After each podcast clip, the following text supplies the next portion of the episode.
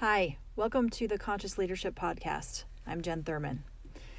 Today I want to talk about self limiting beliefs. I've had a few discussions with clients this past week or two which echo a really common refrain. It's a flavor of imposter syndrome that sounds something like this Maybe I'll never be able to break the barrier from VP to SVP. If it hap- hasn't happened yet, maybe it's never going to happen. Or I'm starting to wonder if I'm just not C level leadership material. I mean, I've been holding here as an SVP for years now. Or, who am I to think I can eject my doctoral research into this tangle of this ide- ideological divide?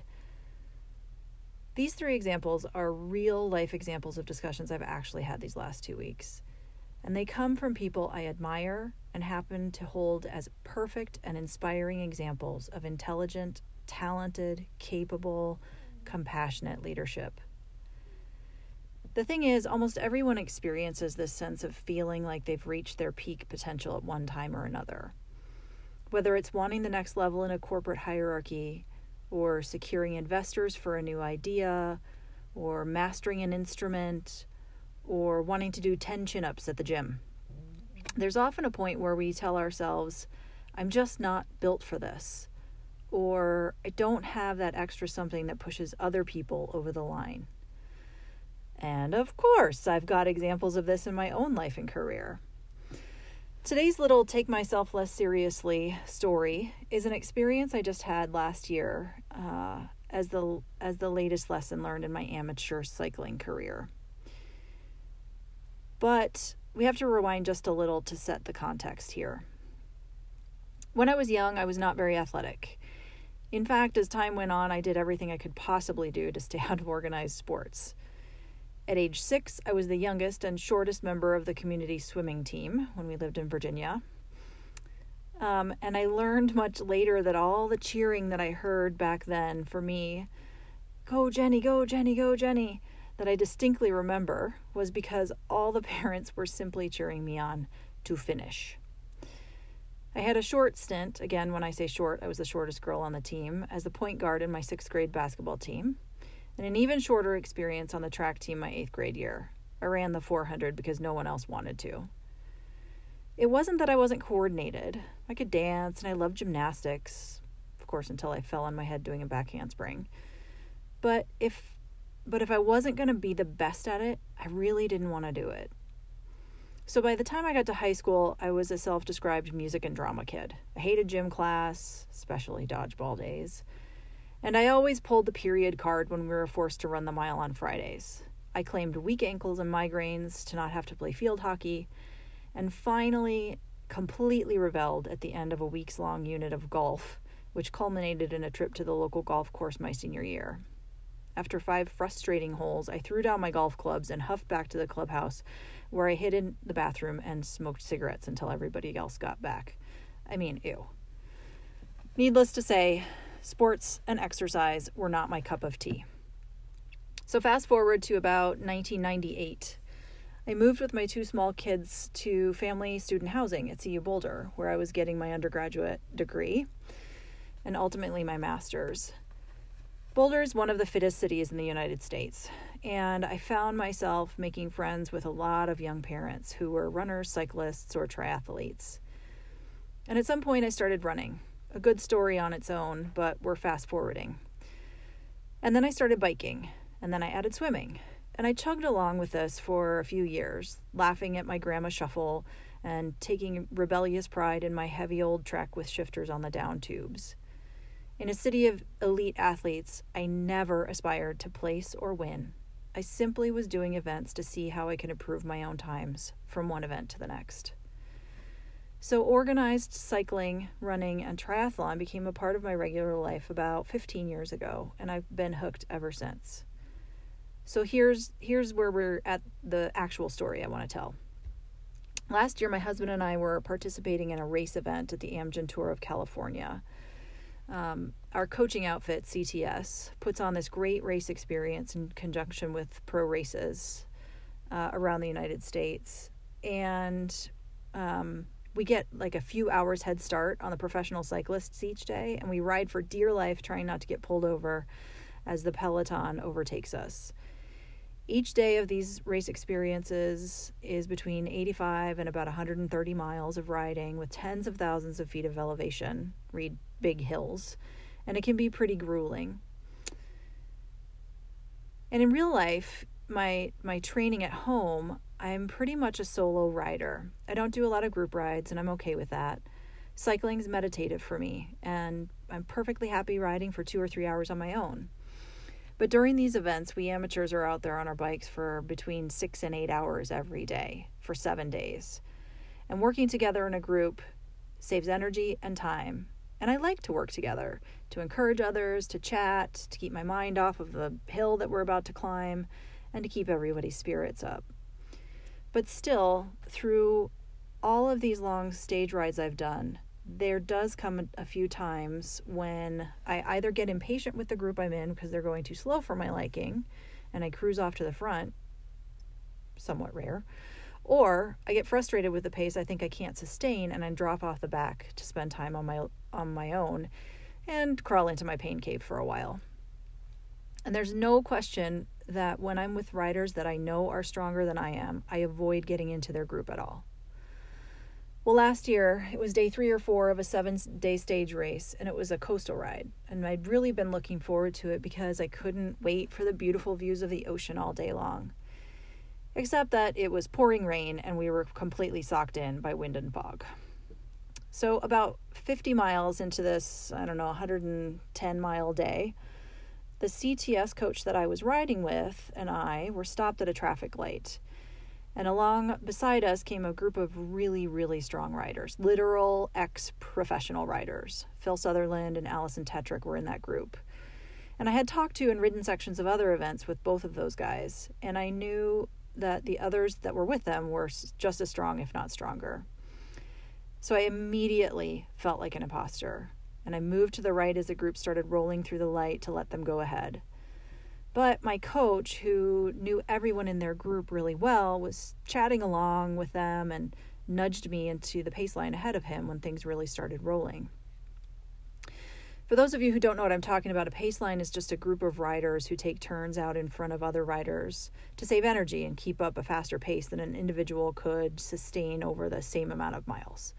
It's like geese who take turns at the front of the V line those in front are doing a, a lot more work creating a slipstream for for those geese behind. And when the front goose gets tired and moves to the back into the gaggle and, and another fresh goose takes over. Same thing with cyclists except lycra instead of feathers. So after about 25 minutes of riding in this group i started feeling like i was pushing too hard. The danger in long days like this is that if you ride too hard for too long you end up blowing yourself up and bonking or having a really hard time recovering that night for the 120 miles you need to ride the next day. And so I looked down at my computer, my bike computer, and our speed and the power I was putting out, and it was a lot above, a lot higher than where I would normally have been working. So I told my coach that I didn't think I could keep it up and would have to drop off at some point.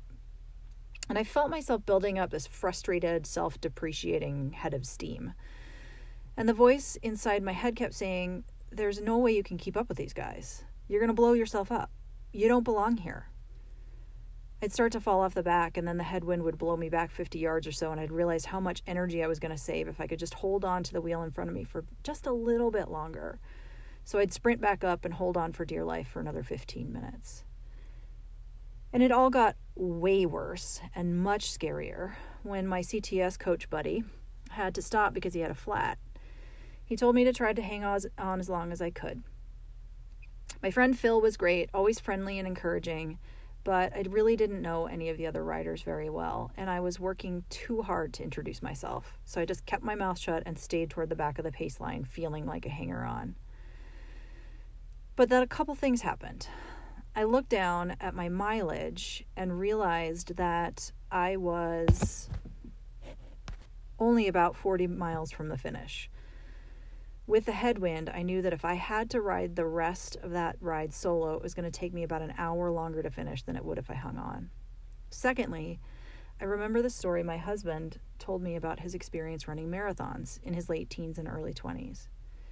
He said that when he was first starting out, he'd get in a group of seemingly experienced riders and settle in behind them at a good pace. But one day something dawned on him. He said that when he first started racing, he had this idea in his head that he was trying to keep up with other runners. That even when he felt he might be able to pass someone, he didn't, because he hadn't yet. But one day, he did it. He just ran, and he began passing people. He said that when he started running his own race, he was no longer limited by the belief that he was trying to keep up with someone else. So he just started running. And he got faster.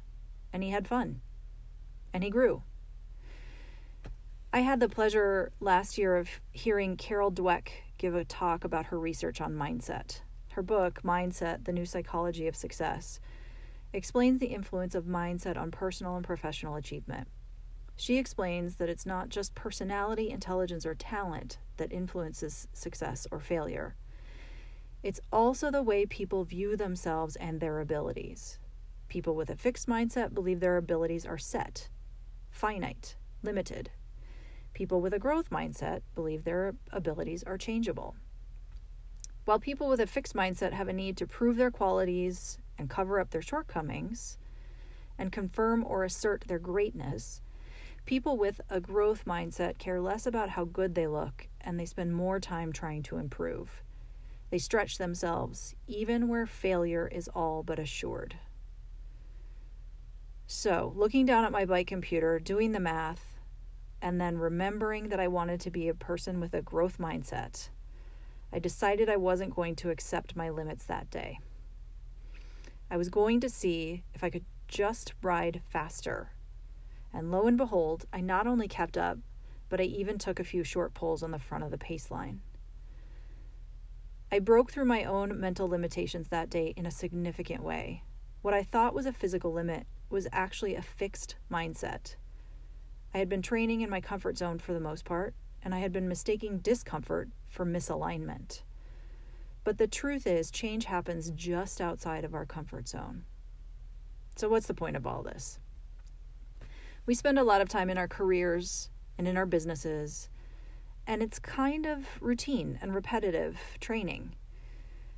We get to know how much we can reasonably take on, how many hours a day it takes, how to marshal our energy for the seasonal flows and, and quarterly reports of business, and we learn how to rally during stressful crisis times. And in that reasonable zone, that comfort zone, we begin to get lulled into a sense of a fixed state of being fixed resources, usually scarce, fixed time, fixed experience, fixed talent and skills. So it's no wonder that in the routine and reasonable conformity that we begin running with the pack instead of running our own race. Can you break through the VP barrier? Why the heck not? Where's the edge of discomfort? And when was the last time you pushed past it? Can you make the transition to the C level? Why the heck not? What rules are you playing by that the C levels no longer ascribe to? Can you gain interest from high ticket investors for your idea? Why not? What limits are you subscribing to that are keeping you at the back of the pace line? If you remember nothing else from this podcast, I hope it will be these two things. One, a growth mindset means You've never, quote, arrived. There's always room to be better and to succeed beyond your imagination. And two, we are all riddled with limiting beliefs that sabotage our potential.